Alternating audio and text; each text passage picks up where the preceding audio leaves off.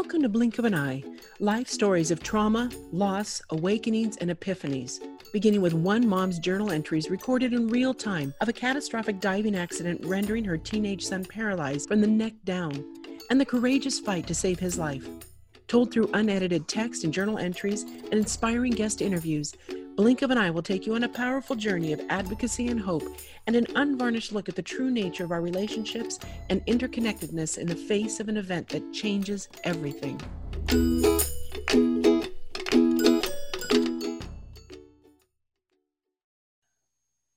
Episode 25. I didn't see this one coming. If you are tuning in for the first time or binging episodes, or if you are part of our Blink of an Eye weekly listening family, we are learning together about the traumas in our own life, the experience of trauma, and we are waking up to the potential for trauma healing in our lives. So settle in. You already know from the last episode how day five ended. It was sobering and I was scared and I was confused. And you might recall, I was also wondering as I wrote my daily family update, but I thought the better of it, of sharing what was weighing heavily on my heart. Yes, Archer's future, of course. But what was also making it almost hard for me to breathe was what was happening to Billy and me. Marriages during times of great trauma might not be discussed very often. Were we unraveling? This might be a raw episode for many to hear. I don't know. But I know it might be, especially if you have suffered a divorce related to family tragedy.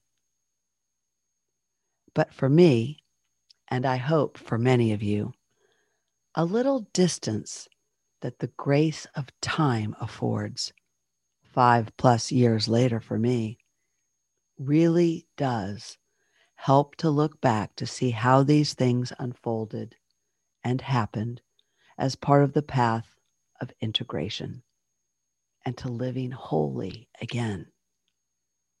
Yes, family trauma is hard on a marriage even a solid marriage.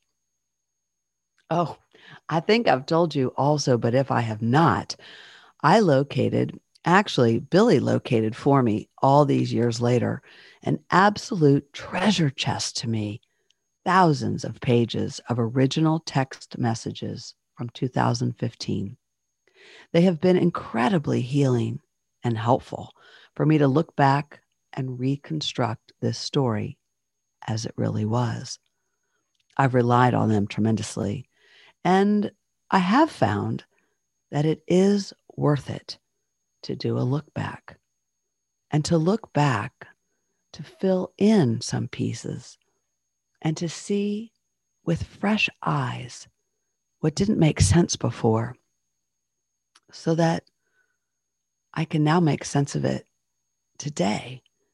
And so we can continue to move forward and live wholly again.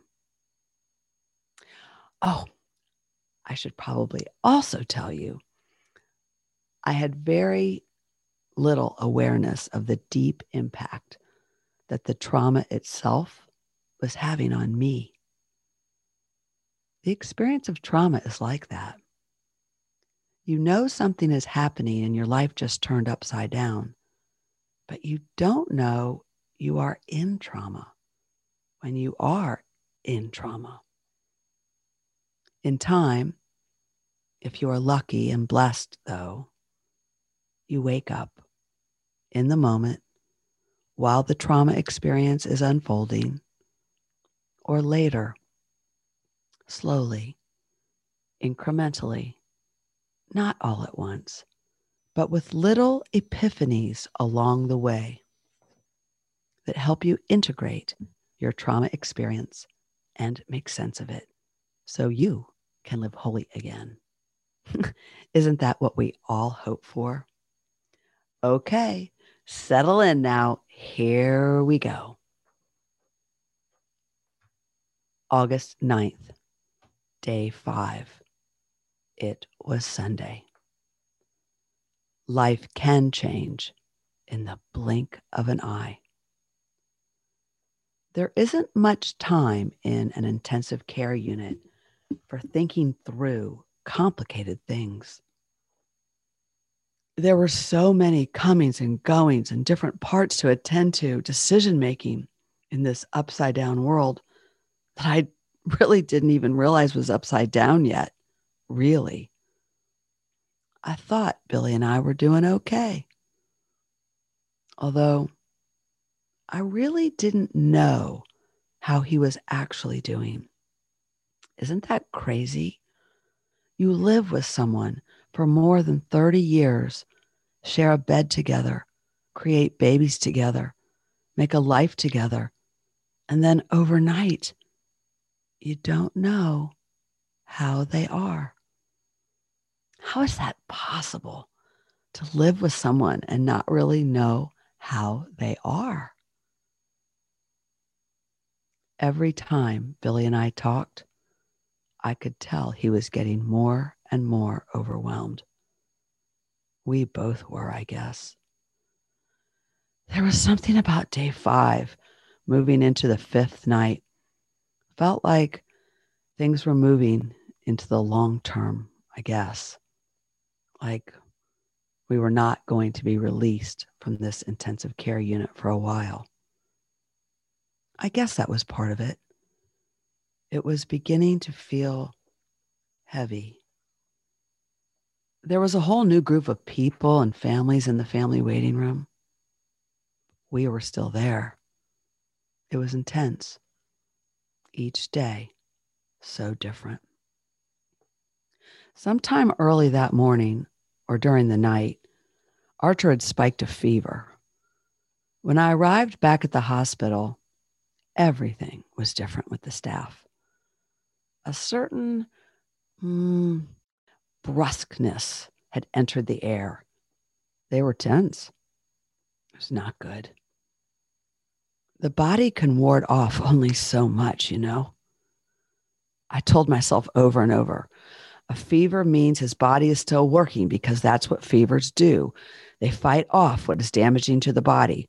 A fever means bo- his body is still working, right? It was self talk to the max to calm my nerves. When Billy had told me, he was so clipped. Archer has a fever, he said. And that was all he said. We were passing like ships in the night, taking our shifts and managing as best we could. I didn't know how Billy felt or what he was thinking. I remember being bothered that I really didn't know how Billy was. As part of the look back, I can tell you now that I didn't have time with him. I didn't have time to notice him. Do you know what I mean? We notice people in our lives, don't we? How they sit, how they enter and exit a room, how they carry themselves upright or slumped, how they walk, sure or aimless, how clear they look, their eyes, their skin, their hands, or how foggy their brows, their shuffle, how relaxed or how unsure they are even without their speaking or uttering a sound. There is so much to notice about someone. I didn't have my someone to notice in many days. Not too many hours had passed from the time I had arrived back in the trauma intensive care unit from Cape May. But already things were happening. A nurse came in to assess Archer. I know now that these assessments were incredibly significant. but I didn't know then just how much. And no one explained. The tech himself didn't explain he was basically assessing for what would become Archer's diagnosis of what level of quadriplegia he had and whether he was what was called a quadriplegic incomplete or a quadriplegic complete. You hope and pray you don't have a quadriplegia diagnosis. You beg you do not have a quadriplegic complete assessment. But no one told us any of this. The young tech just said he needed to do an assessment and asked me to leave. I didn't like that. I was thrown off and asked, Why? To which he responded, To do an assessment. I came back with, But why are you asking me to leave? I am Archer's mother. He said he preferred to do the assessments without anyone in the room. Another nurse came in and he also asked her to leave too. I just didn't like it. So I asked if I could record him, and I left my phone on audio while I stepped out in the hall to see if I could find a doctor to explain to me about Archer's lungs and how long we would be there. Here are some excerpts of that audio from 2015 of over 20 minutes of assessment time that the nurse had with Archer, most of which had long periods of only the hospital machine beeping sounds.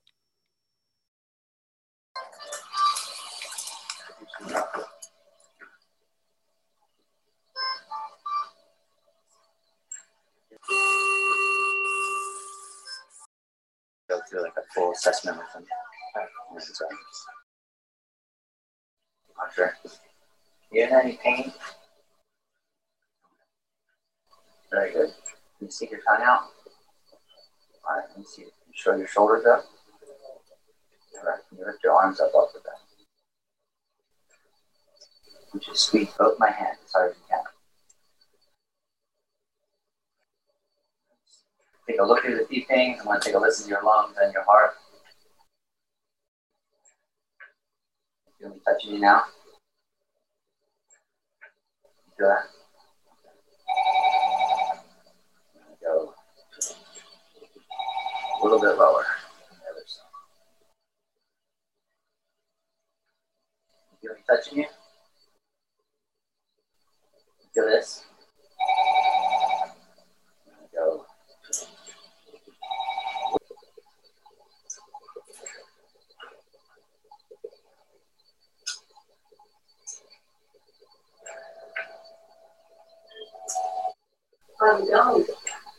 Okay. I'm just going through an assessment. So, Can I, be- can I see that? uh, actually, yeah, I'm just have you step out for a few minutes, okay? And as soon as I'm done, I'll come grab you guys. So I'm gonna get your temperature. Okay, right under the tongue. I'm gonna check your OG tube, see how your tube gauge is going.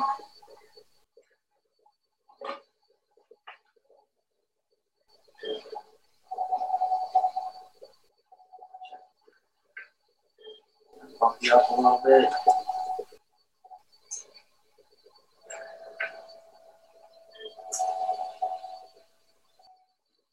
Archer, do you need anything right now? Want anything? Okay. I'm gonna get your friends and family up there, bring them back in. Alright. Alright. How's Archer doing? He's doing okay. What were you assessing? Uh, Good. Tell me what you assessed and what you found. Is I mean, there's no change from what I got from the report. No. Around, just around the nipple line, still the same. It's sensation. okay. Did you do you uh, assess him for sensation in his feet? And because he reported yesterday he could feel his feet. I was squeezing the toes. No reaction. He will. Okay. Fair enough. He will. say anything about thumbs? No.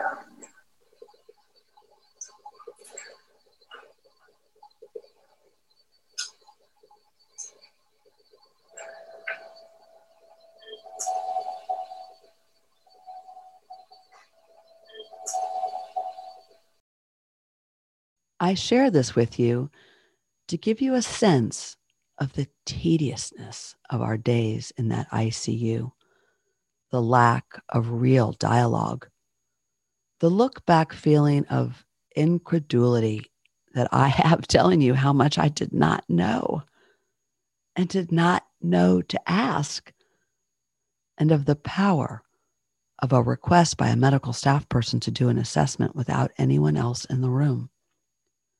And then to get information assessing that was not shared. I don't intend for this to be any condemnation at all of medical staff. I am merely saying that I am an intelligent woman and was having a great deal of difficulty getting good, digestible information. And had we had that information, it could have helped us all a lot along the way with what we knew and what we could then focus on needing. I'm also not implying that anything was afoot or out of place, but I think a better practice for any type of body assessment on any human being is to educate what the assessor is going to do and is looking for ahead of time, and to have had a nurse or other witness in the room, and to, at the very least, have given me some respect for why I would want to stay. There was nothing hostile or impolite. In fact, it was very polite but a lack of polite was not at the heart of what I was bothered by. I do think I was bothered by something more basic the lack of good manners. At the foundation of all good manners is the desire to set someone at ease. It's why we open up the door to help someone else. And it's why we don't insist if they don't want it. He could have set me at ease by allowing my presence and by giving us some information. As best I could tell after I decided to come in anyway, is that Either Archer's brain could detect a sensation sent through the spinal cord from his body, or it couldn't. But no one explained that to me then. No one explained that to me for weeks. And I would hope medical staff would know that a mother's instincts, at least mine to this day, are to always be in the room when one of my children is with a medical staff person being physically examined. I would like to see hospital policies that support what are good instincts in families and not subjugate them or dismiss them. It's amazing to me to this day how much we trust professionals. And we should, by and large, as that is what a cohesive society is built around. But mothers are experts too.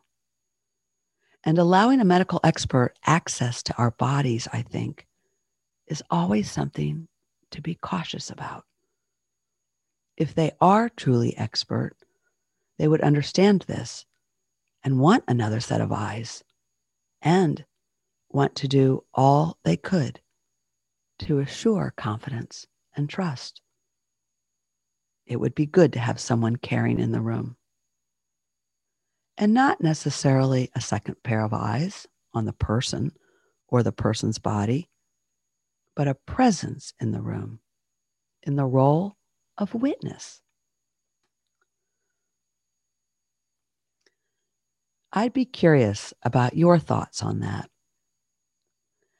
I couldn't quite put my finger on it then, what exactly it was I was unsettled about, other than that I was Archer's mother and was being asked to leave. But I think now it was that Archer also had no way, none, to defend himself if there was any kind of unwanted touching. That was on my mind. I had been on an honor council for college and law school students, essentially sitting in hearings about things kids did to get in trouble that range from the stupid knucklehead kind of thing young people can do with alcohol to the thoughtless, reckless disregard for the well being of another student those years shaped me into a discernment not to be too harsh on what is unknowing and stupid, while on the other hand, to wonder what is the right response to someone who has assaulted or raped a co ed who has passed out drunk. And these cases haunted me as I remember thinking how absolutely wrong and sickening it was for anyone to do something that heinous to anyone else. Rape is a crime of an abuse of power. And I was still haunted by the complete inability of the victims to defend themselves, probably because it had almost happened to me too in college. So that assessment nurse for Archer, assessing him and asking us all to leave when Archer wouldn't be able to call out or move or run or do anything to defend himself really had me going, even though what was happening in Archer's room had absolutely nothing to do with my memory of what happened to those various college co-eds when I sat on the honor council or what almost happened to me? Nothing. And yet, it did. It's funny, isn't it? How things that have really jarred you in the past can stick with you, haunt you, even when they didn't involve you directly, but you're shocked by them. And then later, you can get triggered in a hair split kind of way over something that is not at all related. Yet it is. I've learned now that that is part of trauma too. I actually was very interested when my children were young, and it's why I didn't want TV in our house when the kids were young, and why I never condoned horror movies they can traumatize the brain, create terrorizing memories that show up in nightmares and kids who can't self soothe. I was going to do my best to protect my kids when they were little. I read up on it a lot when the children were young. But you know, that day, the fifth day in Atlanticare, as I walked down the trauma unit corridor looking for a pulmonologist, I could not have told you then where my edginess really stemmed from.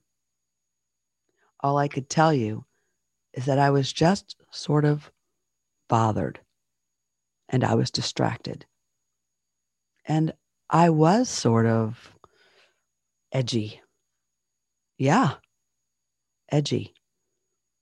I thought I was just PO'd because I'd been asked to leave when I was Archer's mom.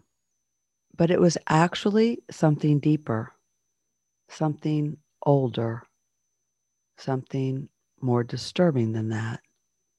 But I could not have told you that then. That's why look backs years later can be so helpful for healing. I found a pulmonologist who was very knowledgeable and even seemed to know about Archer, even though he was not one of Archer's doctors.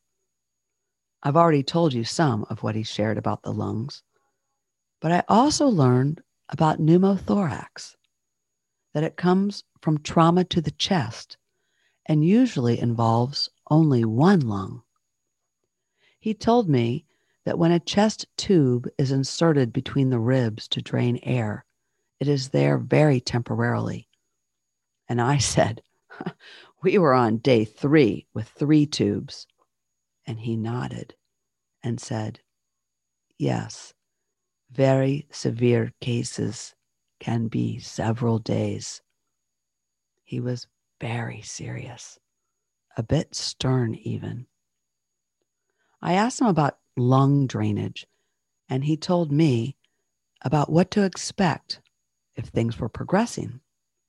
I didn't know how much Archer had drained off in the night. I then asked, How does fever impact this? He dropped his head. He then lifted it and looked right at me and told me he is being monitored very closely. I watched him very closely as we stood in the hallway, as he looked at me and I looked at him. He then turned to leave, and then a most amazing thing happened. He looked back at me, turned around, and stepped towards me. His eyes were so dark and kind. He said very quietly, Your son is a very severe case. You are lucky he is alive now. That was so profound to me. No one had told us that. I felt my eyes beginning to sting again. And I mumbled to him, We thank God. And he held his gaze with me and said, Yes, we thank God. I was sort of surprised as I didn't think I had any tears left after my drives back and forth to the hospital in Cape May. I honestly didn't think I would ever cry again, but I was really surprised at how he joined me. And he was so loving. He was. I was so grateful. I think he was too. I can't imagine what it is like for these staff. I do think he was grateful too. Oh, thank you, Lord. Thank you for giving us Archer's life. Thank you so much. Thank you, thank you, thank you, thank you. As I walked down the hall and back to Archer's room, my mind was wandering back to earlier this morning. I wondered about God and what God had in mind for Archer when I saw Billy coming down the hall. He had been gone for hours. He approached, and it felt oh, very heavy all of a sudden. Billy seemed agitated. I asked him about Archer's stats from the night to compare to what the doctor had just told me to look for and to tell him what the doctor had just said. I said genuinely, I'd looked in the notebooks but didn't see what you had written. But I think I had just poked the sleeping bear. Somehow he felt attacked or accused. I'm not sure. He was angry. I was taken aback. I told him, It's okay. It's okay. I'll ask the nurses and Archer's doctor when he comes around. And Billy growled, They're not around. Yes, they are, I said. And he said, It's Sunday. I knew Billy was distressed. Archer had taken a step back in his progress. Billy's distress made me distressed. I tried to breathe. He was really bothered. And I said, I just talked to someone who wasn't Archer's doctor, but who was helpful, Billy. They are around. He snapped at me again. Why did he think there wouldn't be any doctors here on Sunday? I then had a flash. Oh, yes, he has been in an ICU twice. Once when his dad, at 81 years of age, was admitted, and after a lot of grueling back and forth over months, he died.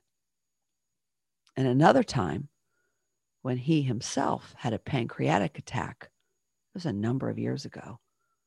I was overseas traveling for work, and he, well, he was on morphine, but he felt that the staff had put him in a dehydration prison. And he got up and walked out. I remember flying home as fast as I could and racing to see him in the hospital when I got a call on my cell phone from Billy himself telling me he was on his way home and would meet me there. I'm sure that gave the staff a heart attack. But okay, I guess he might know a thing or two about ICUs on Sunday. What I knew is that both his experiences were not good at all. In fact, they were horrific for him both very upsetting and emotionally painful. I had that realization then as I stood in the hallway at the Atlanticare with Billy. But I didn't have the awareness that I do today to put it all together now. That Billy's big reaction to being in the ICU hospital generally was almost like reenacting the prior really bad negative experiences he had had in ICUs that he never got over. It makes sense. So that's what I've learned. That's what trauma does to us. It causes overwhelm. And if we have old traumas, the new trauma triggers all the old trauma alarm bells that it's not safe. This can happen to any of us, no matter how smart or strong or capable. And the reenactment is the brain sending messages to the body that it's happening all over again. And the body thinks it really is. It's helpful to know this to explain seemingly erratic behavior, unrelated or out of proportion to what is actually being presented. But what really helps to know now is that for different reasons and to varying degrees, many things happening in the ICU were setting off old, unresolved traumas for both of us. I wonder how much medical staff knows this and how much viewing, observing patients' traumas set medical staff off from their own as well. We are all very interrelated. Maybe you can think of a time in your life when you or your spouse or partner acted in a way that you can now explain was related to old wounds, old unresolved trauma. It doesn't make the trauma experience go away to know this, but it sure can ease the experience because of the new understanding. And that understanding can open the door to compassion for yourself and for others. We sure could use more of that because I think trauma can happen to any of us when we have a really bad experience in life that causes us to feel very unsafe or unloved to the degree that we carry it with us and act out years later, thinking it's the same experience again. Or we might not think it's the same experience again, but our bodies are responding as if it is. Like being criticized might mean being abandoned, and there's a big reactivity to that. Or expressing a difference of opinion might lead to being ostracized from your group. And there might be a big reactivity to that. Oh, there are many things we can explore about trauma. You know what I mean? But back then, as Billy and I stood in the hallway in an argument about whether or not I could find a doctor for Archer on a Sunday, I just thought Billy was sleep deprived.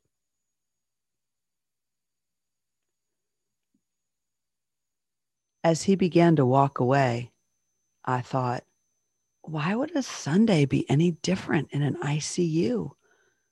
Patients' care needs do not change. Well, I guess everyone needs a life and days off, but that is not where Billy was coming from. I said to Billy, as a pure problem solving question, Well, I wonder whom we could call to talk with about Archer's drainage. And Billy yelled, No one! Don't you get it? Oh, I didn't get it, but I did. I knew I had crossed some sort of imaginary boundary that was not articulated and I'm not sure Billy even knew it existed. I now know that is what trauma does. But at the time, all I knew to say was, okay, okay, I'm sorry. He really was not himself. I watched him walk down the hall with a heavy charge forward walk, like he was going to clobber someone. I knew he never would, but I could tell he was about to combust. I had hoped he'd go back to Cape May and get some sleep. I sat down in the chair beside Archer and began to check his tubes and see how much was draining from his lungs. It was still a very slow one drip every few minutes kind of thing. I knew his body was working hard. I just knew it. I said a prayer that he would remain strong and asked God, please, Lord, help his body to do what it was intended to do. Breathe. Please, Lord, we need him off these machines. That was just it. We did. We all needed Archer's body to do its work. We can do it, Arch. Come on, darling, I thought to myself as I watched him sleeping. We can do it. God is going to help us. I sat wondering about a few other things. How was Archer's chest traumatized? With no one witnessing the dive, how did it happen that he had trauma to his chest? I didn't understand that. I couldn't get it out of my mind. And I also could not get out of my mind what James Schmucker had told me yesterday as we were outside of Archer's hospital room when James was telling me what he remembered about the accident. And we hung out for a couple minutes and then he wanted to go in. So I went in with him. And I put on my um, flippers and I think he just kind of went in. And I dove in. and I think I took a wave. And then I started, I swam back out, and then I didn't really see what like what had happened. I just saw him face down, kind of. I didn't know if he um, either took a wave in hit his head or dived, dove over a wave. Uh, so I, then I saw him like laying there, and I looked up at Davis, and like Davis like looked at me like, "What's going on?" And we like both kind of like saw him at like the same time. So I swam over to him and like flipped him over, and he was kind of he was he was kind of like out at the time. Like I don't think he was conscious, and like I just I rolled him over, and I just grabbed him and I started like swimming him in. And then like as I was swimming him in, he kind of like came came to it and said that he couldn't he couldn't feel anything. He said he thought he was paralyzed. So I got him I got him into the shore and I dragged him up a little bit out of the uh, break sand and he said he had to get the water out of his chest. He said he had to get the water out of his chest. He said he had to get the water out of his chest. Archer said he dove and hit a sandbar with his head. I wondered could water cause trauma to the chest? What caused trauma to Archer's chest? I watched Archer and these heavy breathing machines. I also thought more about Billy. When he and I were standing in the hallway before he left the ICU to drive back to Cape May, I had also said, trying to soothe him, and also something I thought would be good for us. Let's both try to be here at the hospital together. But he didn't want to do that, citing the impracticality of it with the two person rule, which he hated. I had again implored him Come on, honey. We could at least talk in the family waiting room. But he again rebuffed any overture that who would be there for Archer. And then he growled, There are too many people in and out of there. I thought he was referring to the lack of privacy. Frankly, for me, I was waving goodbye to privacy and was just yearning to have some time together to talk. I didn't care who was around. But I had this moment of awareness as he was so resistant to anything and everything, even something very simple. He was hyper activated about just about anything. He was not concerned about privacy. Or maybe he was, I don't know. But his issue, I think, was more basic than that. There were just too many moving pieces. There really were. He and I had been texting all morning back and forth the issues we needed to decide. And our list was growing long. And it included big things like sell the house, sell the business, move. Oh, and this new situation had him agitated too, I know. Physically agitated. It was a kind of unsettled feeling I'd seen him have before when things were not in order, or even if one of his favorite sports teams was losing because eh, they were not in order, you know, on the field, not playing well. I get that. But this time, it had a quality of not being over in an hour or two. I took in a deep breath.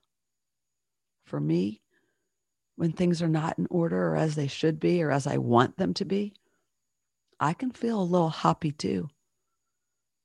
But for me, it's more emotional. And at times, I can feel a little panicky. I was not feeling that exactly. but I was feeling Billy. It was affecting me a lot. I'd say it was a somatic experience, more obviously physical for him. I imagined he felt off kilter, out of whack, out of control, straight jacketed. Oh, he hated a situation where he felt straight jacketed or steamrollered. Oh, he did. But I wasn't 100% sure. And that might not have been all of it. He'd have to tell you himself. But I think it was pretty close. You might resonate with that too. I didn't know then what I know now, which is that when he had such a large reaction, it was related to some prior negative experience he had had. And probably, potentially at least, even way before the two bad ICU experiences, way back, like when he was a kid or even a baby, where he felt steamrollered and straitjacketed. But there I was. I did have a glimmer, but it was more like this. I stood there in the hallway, and some things were falling into place to understand how Billy might feel. He had told me at various times in the last 24 hours that he didn't like the number of rotating staff. He didn't like the visitors in and out. He wanted me at the hospital, but he didn't like my not being home to manage the people and to manage the things being dropped off. He didn't know why Archer's friends had to come. He didn't even like the number of people at home and then not at home. He wanted our big kids there, but he didn't want Paula to miss work. But he wanted to know where she was. People were telling him what to do. He didn't like that. And he also didn't know what to do, which he also didn't like. It was just too much discombobulation. He was an unhappy camper. I got it. But I also knew that was not the complete picture. I mean, it was, but I mean, it wasn't. It was just the fallout of the overwhelm. I tried to tell him that because at least I knew back then from being a transformative mediation trainer that it was just overwhelm, honey. But when I did, he just growled louder. I knew it was best to just let him be. He was already escaping halfway down the hallway anyway. I was so focused on Billy, I completely forgot to check in with me. As he walked away, I realized how shook up I was. I was a hot mess too. I was almost relieved that he had left. I felt bad for him. I was also like, good riddance. And I also was mad that he couldn't see what all had to be juggled in this hospital. And I just wanted someone to hold me. I wanted a partner. And my partner was far away in every way. How long, Lord, will this last? You know how in every marriage there are roles? of course you do. Some you naturally fall into, some are assigned, and some you are forced to take on.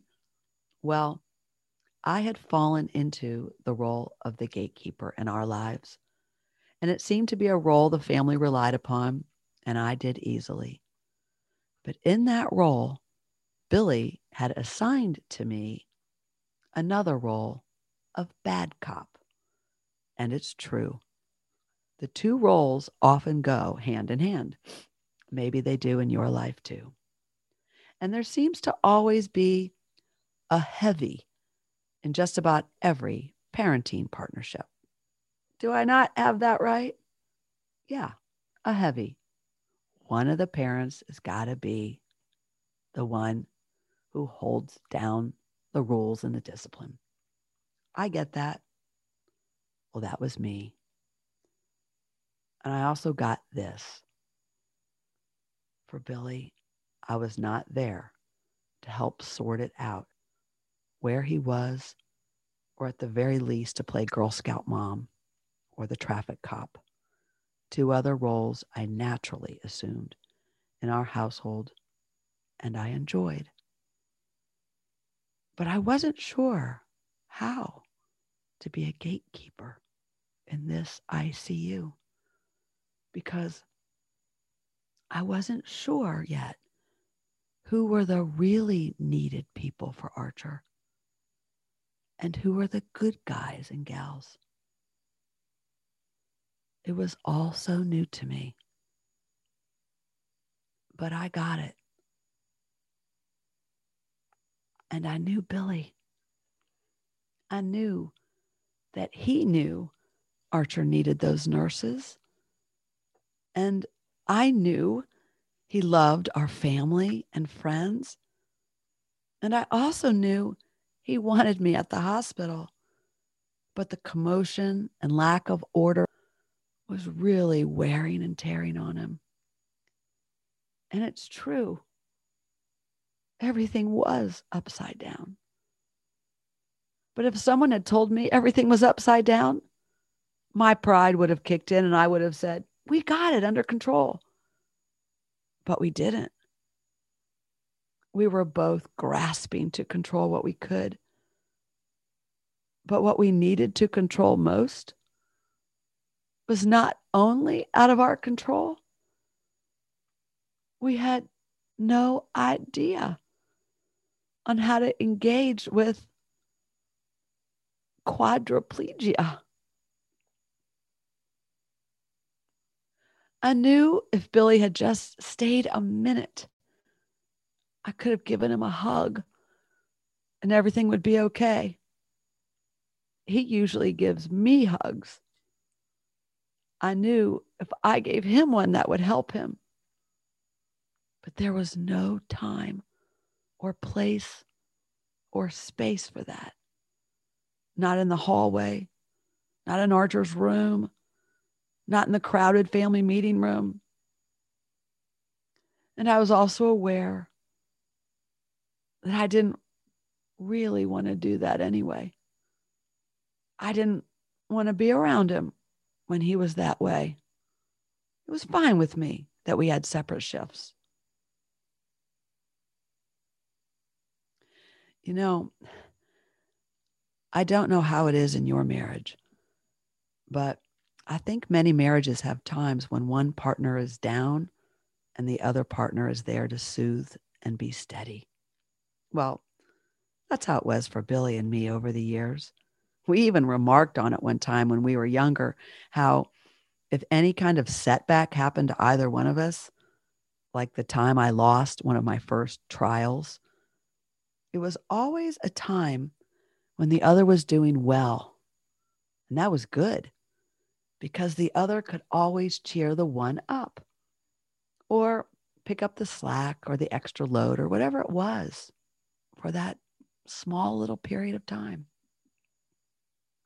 We've also had times when we were both really down, like when his dad was really sick and all the constant back and forth to the hospital. And I was literally in my last month of pregnancy. And then I delivered Dutch. And I was then home with five young children, almost alone for two more months while Billy attended to his father who was dying. But no one was willing to recognize he was dying, which made it even harder. Anyway, I simply say this to know we've had times when we were both pretty out of commission to help the other much. But we did. We managed. But this time, this time with Archer's injury, with so many unknowns and feeling completely upside down, yeah, we were both hit hard at the same time and in a way that might not be changing. How long does quadriplegia last? I don't think either of us during this time were very capable of coming to the aid of the other. Archer's situation seemed to demand everything we possibly had. But that was how I felt. Maybe you can understand that, especially if you've been through a family trauma. And it pained me to think that for even one nanosecond, Archer might get wind of that and somehow feel responsible. Yes, I think it's a vulnerable time for families, mother, father, and children. Because the person who is ill or injured could come to think that they brought this on a family. How devastating would that be? It's not like that at all. I mean, there is a truth that they did, but they didn't. It was just something that happened. I mean, I know it could be poison to think someone did this to a family because of their one stupid or careless or reckless act. But that wasn't the case at all with Archer. And it's not the case for anyone, child or adult, with a disease, a condition, cancer, or an accident. Life just happens. It is a crisis point for a family unit. I knew Billy and I needed to talk. I think the real worst of it was not even that our world was turned upside down and it was starting to shake, but that everything we knew was unknown and uncertain. We had no answers. We had no idea when this period of time, is that what it even was, would pass. Everything passes, though, right? But how long? What was going to happen to Archer? To us? To our family?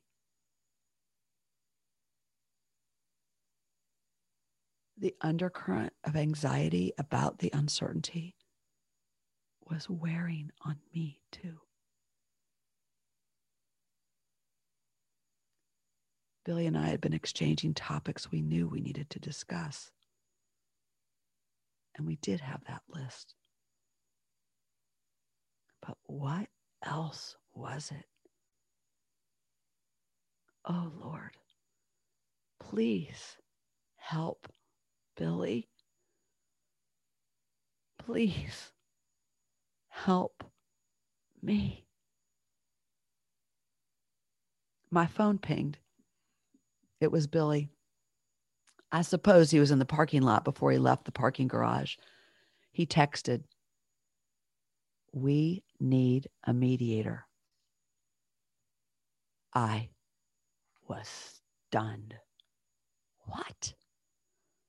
Why? I felt like he had just thrown a cold bucket of water in my face.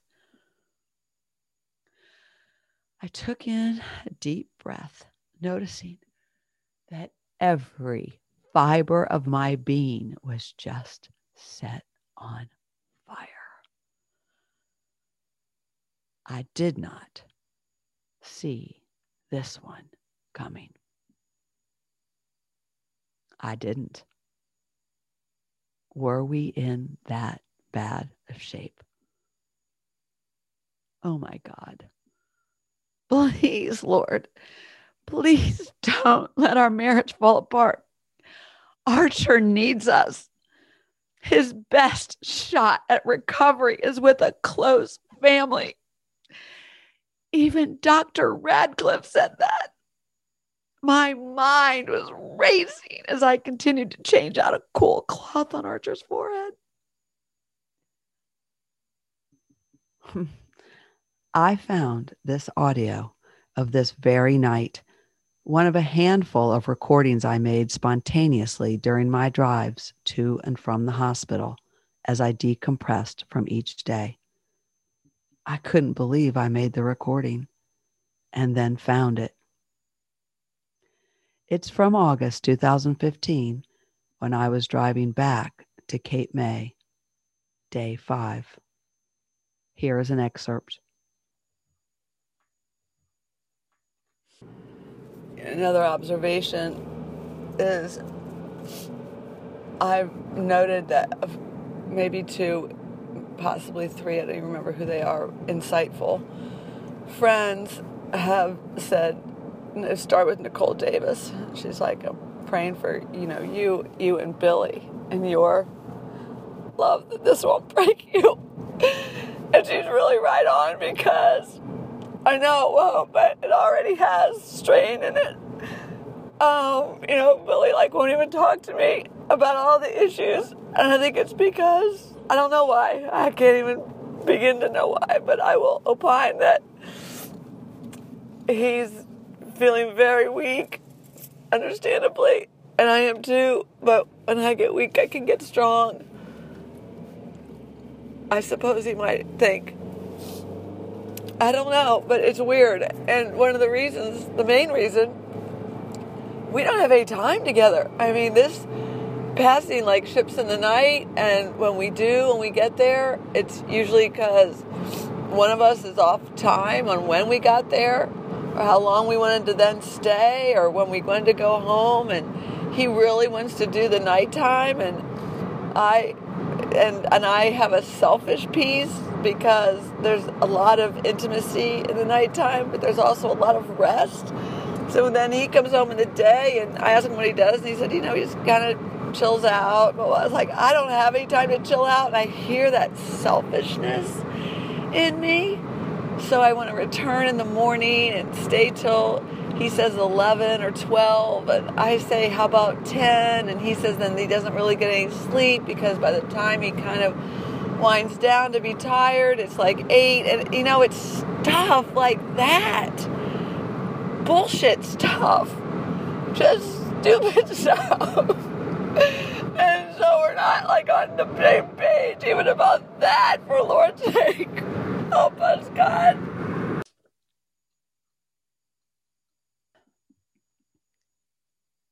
Life can change in the blink of an eye. Life is so precious. Sending love, hope for everything, obtain everything. to hear the learnings that go with this story, tune in and listen to episode 25 I Didn't See This One Coming Trauma Healing Learnings.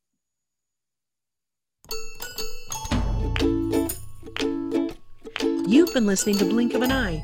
We ask that you share this with anyone who may need inspiration, a lift, or who may relate. Never miss an episode. Please subscribe via email on our site blinkofaneyepodcast.com, on Apple Podcast, or wherever you listen.